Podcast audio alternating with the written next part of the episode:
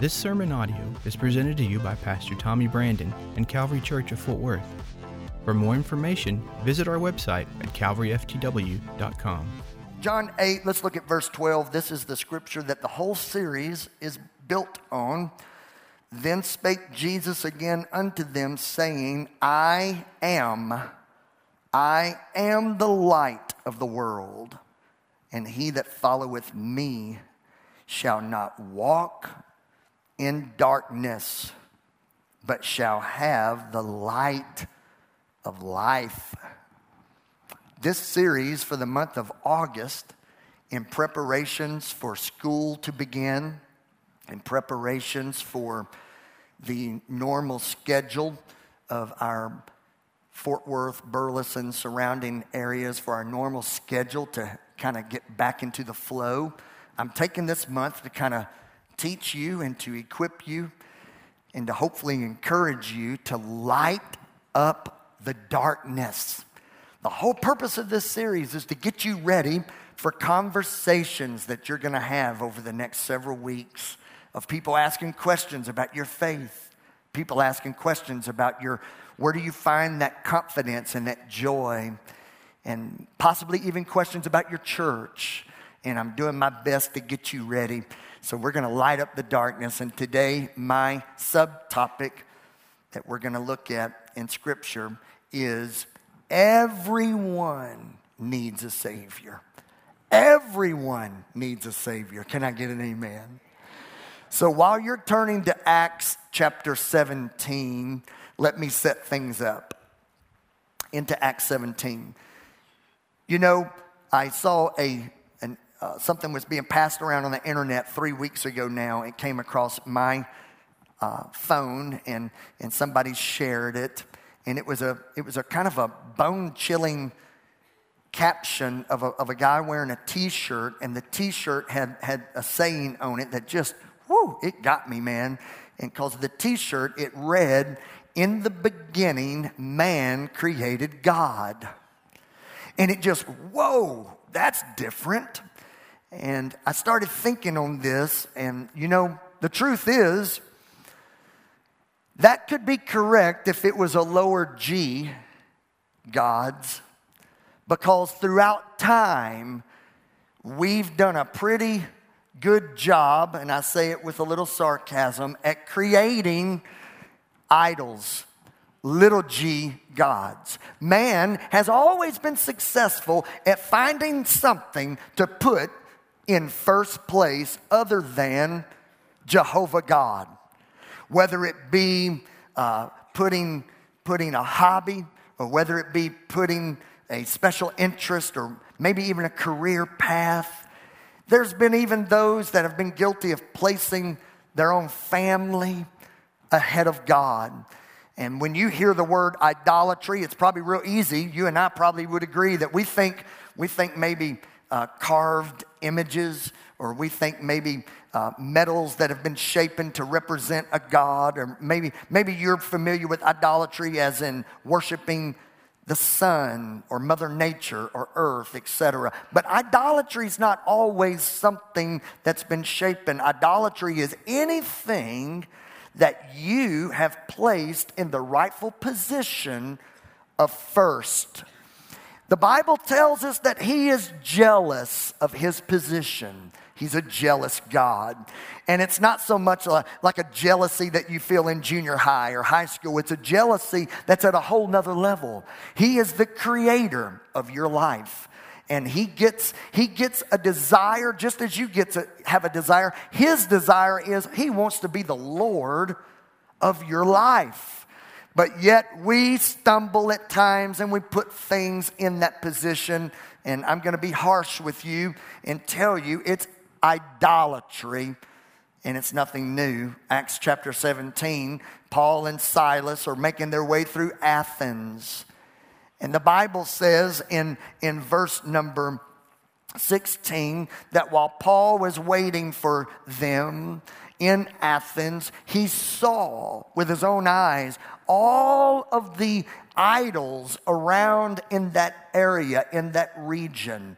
And One translation said he was stirred. Another translation said he was troubled. And one looser translation said that he was brokenhearted over the fact that there was so much idolatry in the area. And it, it troubled him. But this shouldn't shock us because we today, we have our own idolatry issues that we're working through, even in our American culture. Let me share a few of them with you.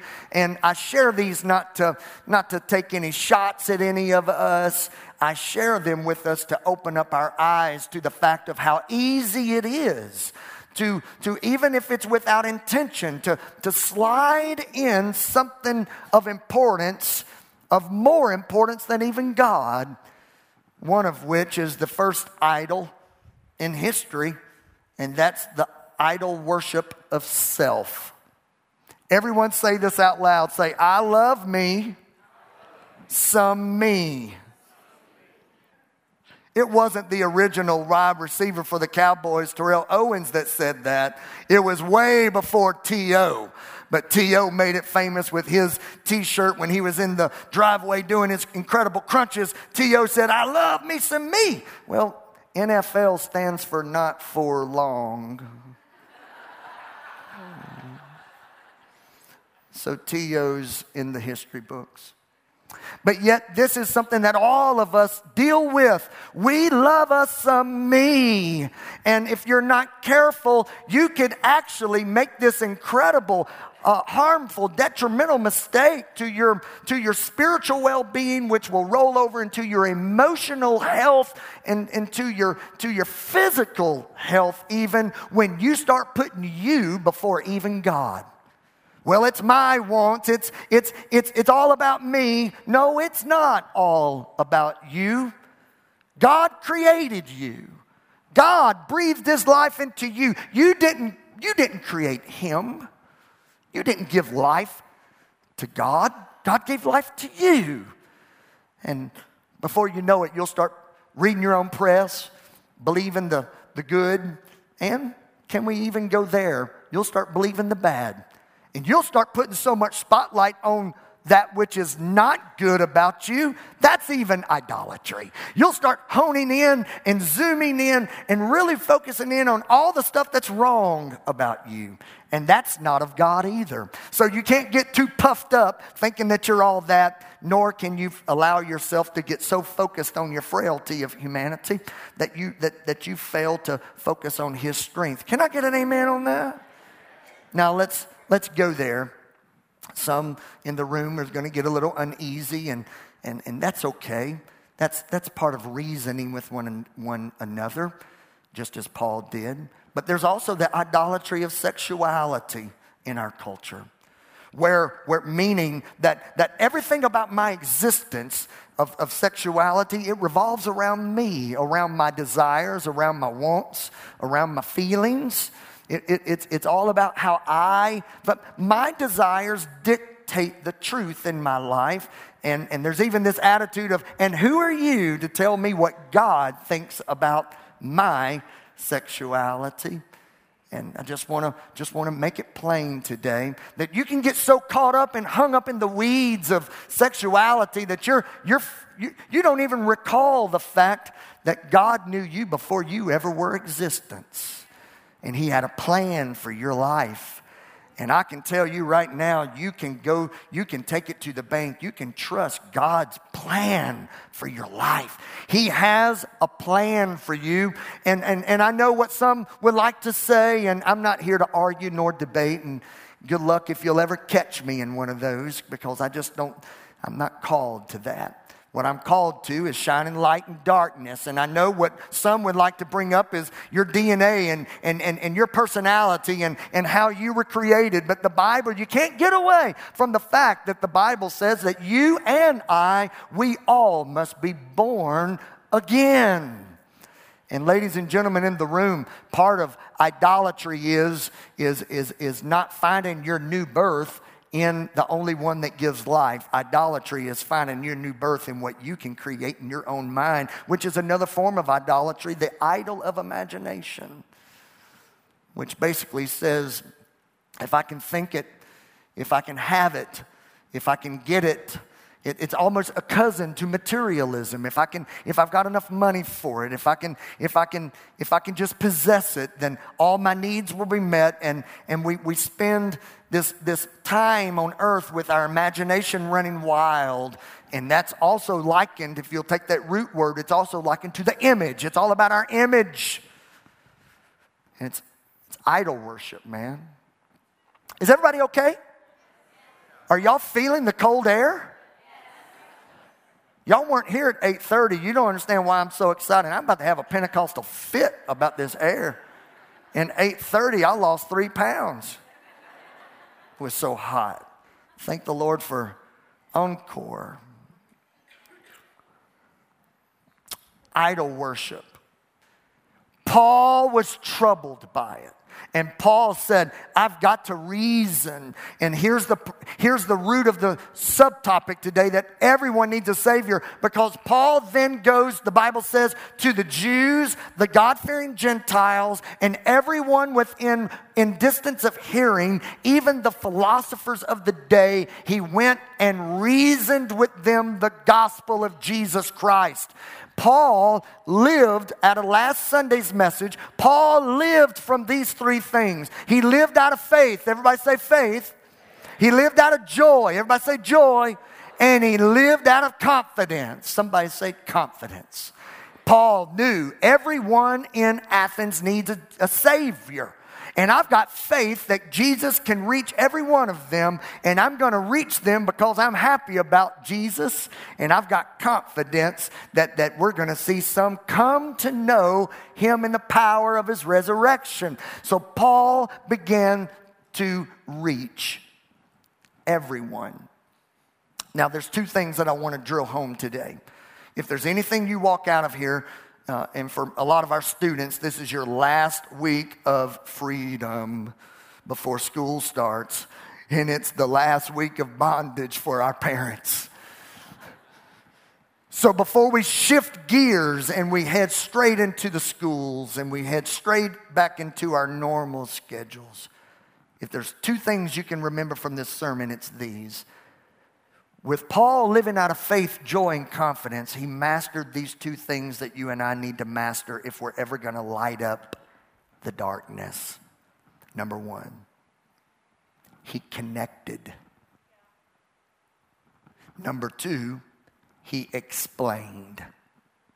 If you have a coworker, if you have a, a, friend in the band, if you have a, a friend on the ball team, if you have a, a friend two lockers down that you guys like to hang out and, and, and, and, and have friendship with, if you have, if you have a family member that is living in darkness, in other words, they're living in, in their moral depravity, they're living in a spiritual place that's not healthy, their mind is troubled, their life is, is, is in, in wreck, if you're going to light up their world, then you're going to have to connect with them.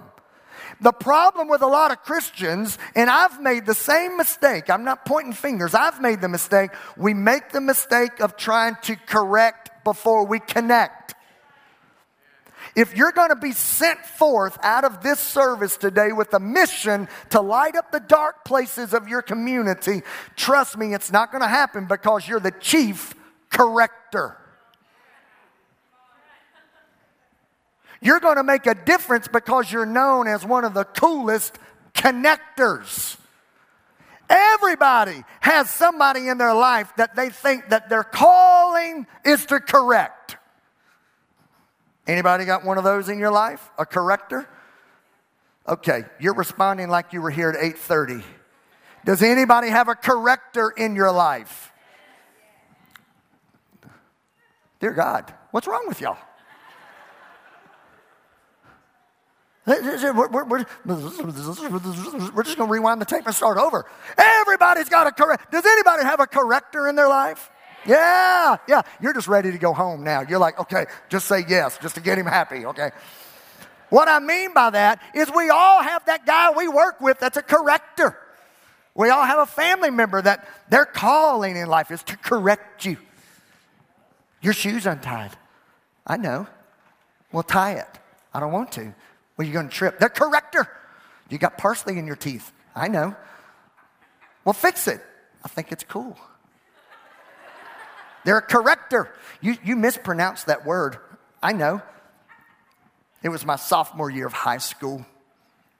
My mother is in this service and she's about to fall out in the aisle laughing because she knows this story.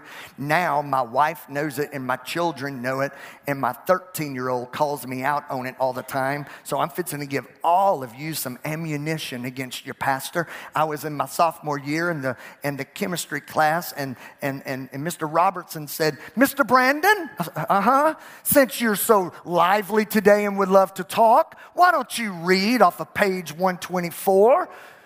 Okay. Well, I'm just not the strongest of public readers. So I began to read and I came across the word Cheos.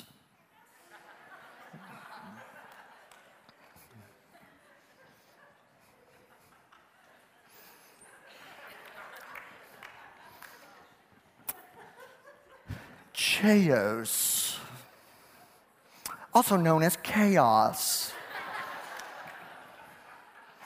And I had a corrector next to me. Chaos. That's a, mm, I know it. I'm feeling it right now. I'm reading in front of all these people. No, no, it was the word chaos. Oh, we all have a corrector.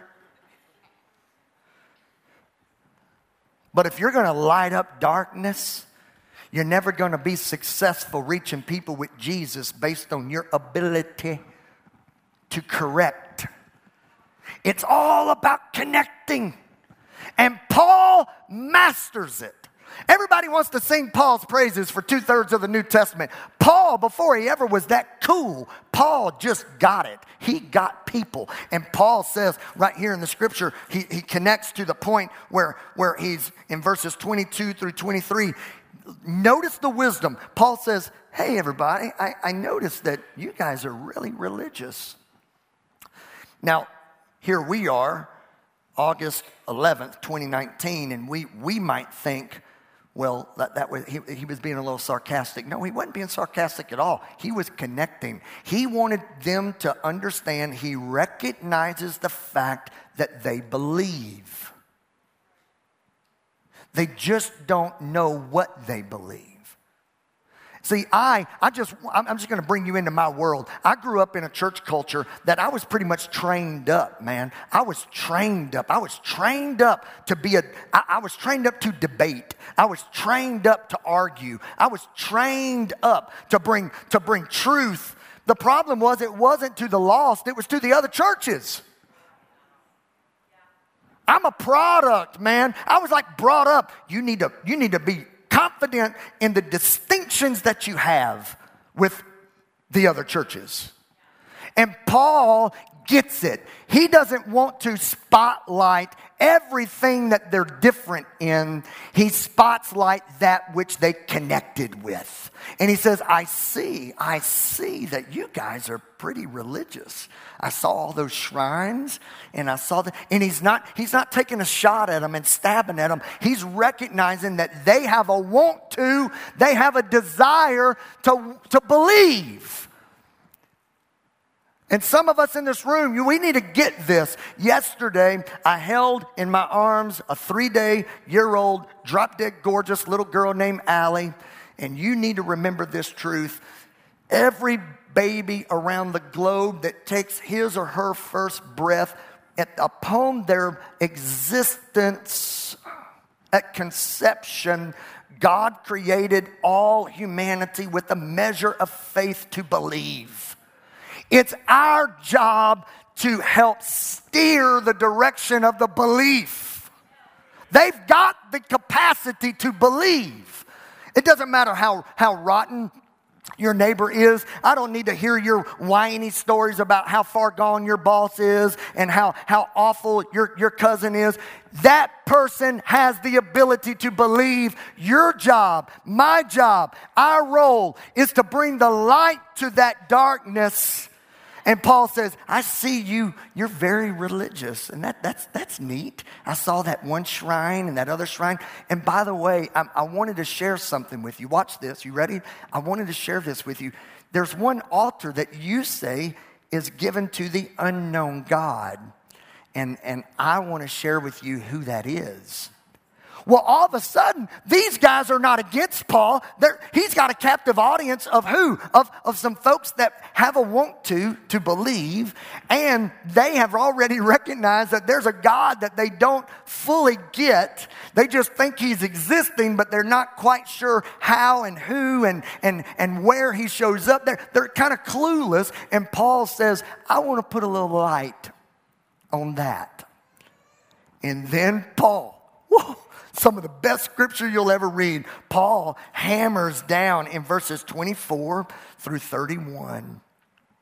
Paul connects and now he explains. And I'm gonna, I'm gonna speed up here for you. This is what he explains. And I'm gonna read, and I will not mispronounce chaos. But I'm gonna read to you, and you're gonna hear these three things. Paul explains more about God, and Paul explains more about us, humanity, and then Paul explains sin and the coming judgment.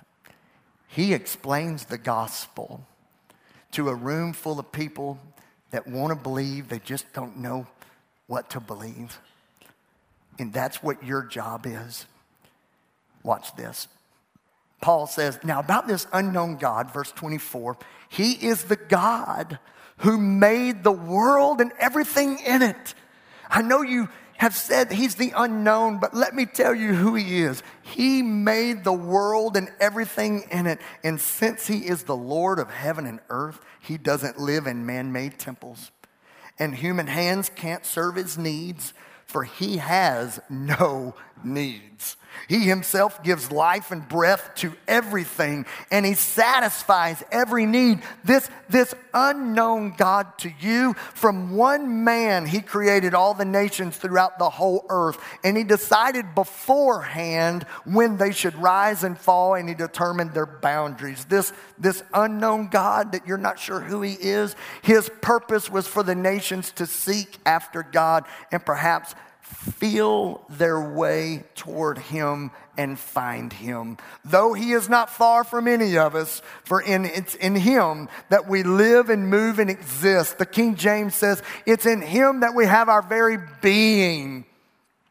And as some of your own poets do you notice that? He's connecting again. He's trying to give validity to, to what, what some of their own, uh, their own friends and poets believe. He says, as your own poets have said, we are his offspring. Let me tell you about us. We're his offspring. And since this is true, we shouldn't think of God as an idol that's designed by craftsmen from gold or silver or stone. And by the way, God overlooked Everyone, uh, God, overlooked uh, people's ignorance about those things in earlier times, but now, now, now that we've seen his death, burial, and resurrection, now he commands everyone everywhere to repent of their sins and turn to him, for he has set a day for judging the world with justice by the man he has appointed and he approved to everyone who this is by raising him from the dead. And what we have, ladies and gentlemen, right here in, in Scripture is Paul saying, I'm going to tell you who, who you're feeling after. I'm going to tell you what you really are longing for, but yet to have received. His name is Jesus. And what will you do with him? He is alive. He forgives sin. And there will be a day in judgment where those that have placed their faith, their saving faith in His gift of salvation, they will have their eternal reward. And the same for those that choose to ignore. So I give you some mad props for believing and having a desire to, to believe in something great. But I want you to know that altar to the unknown God, you can actually know him because he's close, he's near you, and he loves you. Paul connected and then he explained. He explained God, he explained humanity, and he explained the separation that sin causes between the two. Now, my last piece of this sermon today is to again prep you. I want to get you ready. I want you to understand from Paul, as I teach you from, from Paul's account in Acts 17, what to expect. When you, when you flip the light on in dark hearts, what can you expect? You can expect the same thing that Paul experienced, and you can expect the same thing that I experience daily. And number one, the Bible says in, in Acts 17, verses 32 through 34, the first thing we see is after they heard Paul speak about the resurrection, some laughed. There'll always be those that mock the gospel of Jesus Christ. Now, why would I put emphasis on that? I emphasize that to lean into you and to help you understand what you can't afford to do. You can't afford to be offended by those that mock what you believe, or you will respond defensively and you will put out whatever light you are shining. You got to understand, your job is to not, I, I, I, hope I'm helping somebody. Your job is not to argue somebody into salvation. You won't believe the conversations I have with people. Pastor Tommy, what do I need to tell them whenever they tell me this and they tell me that? Help me out on that there, because uh, I, I just want to punch him, but I know I can't. I need something to tell him. I just need to hit him hard with something. I'm like, you, you, you need to buy him a sandwich. No, no, no, no, no. What, to, what, to, to shove it in his ear? No. It's your kindness to their defense that's going to light up their darkness. A problem with a lot of us, though, when somebody rejects the Jesus that we're sharing, we, we, we, we slide into idolatry and we think they're rejecting us. Y'all, y'all got so hung up on that hot little Latina right there. Y'all didn't hear what I just said. I know she's cute, but she's spoken for. She belongeth to me. I'm going to rewind that and I'm going to say it once more. When people reject the Jesus you're sharing, you actually take an idol type position and you think they're rejecting you. They're not rejecting you, they're rejecting the truth. And the only way to properly handle that mockery is to keep loving. I shared last Sunday, and I won't go back through the whole thing, but I shared with you last Sunday. I had several years with a pretty hateful neighbor, and I've got enough of my daddy in me. Buddy, I wanted to catch him at a weak point, a weak point, and I just wanted to, I just wanted to have my, I just wanted to whip him. He was bigger than me, but I, I, I'm a little wiry.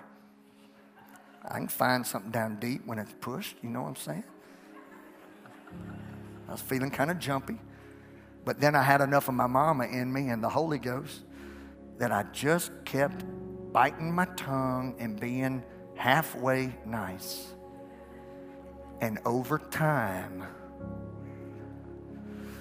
second thing, Paul says some mocked. But then there were others that had this response. You know what their response was? They didn't, they didn't reject. They said, This sounds great, but we need to, we need to circle back maybe later. Let's talk about it when it's more convenient.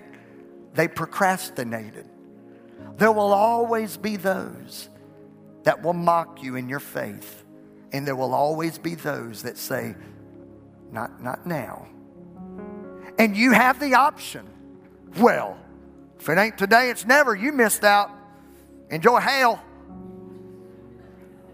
Don't mess it up because of this reason every day, every day that God wakes them up is another day in grace that they can have a life transformation with Jesus if you're willing to shine your light. But then the final one, Acts 17 goes on to say, but some believed. And I want you to start thinking.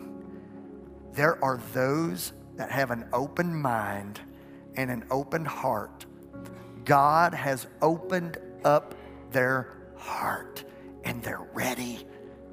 Don't get caught in the weeds with those that mock. Don't get offended by those that just need a little bit more time.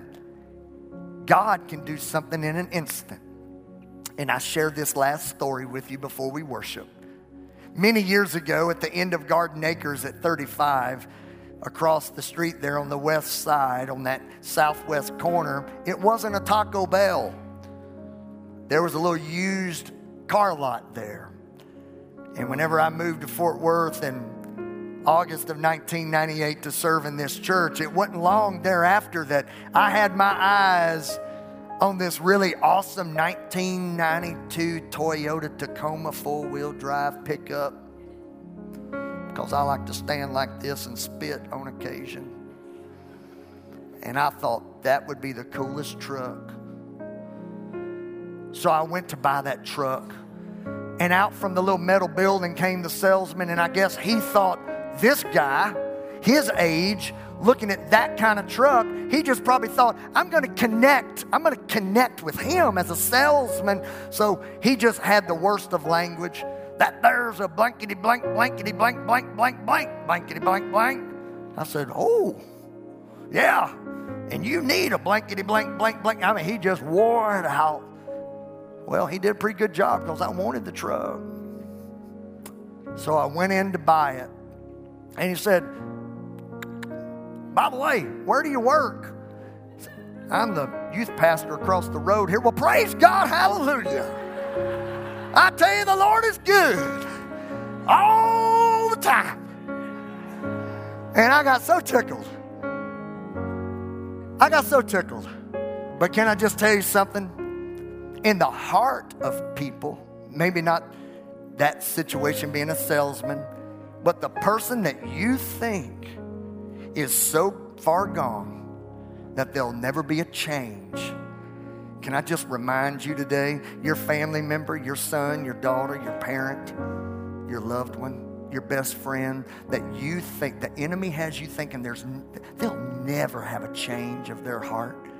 Can I just tell you? Maybe, maybe they've mocked you.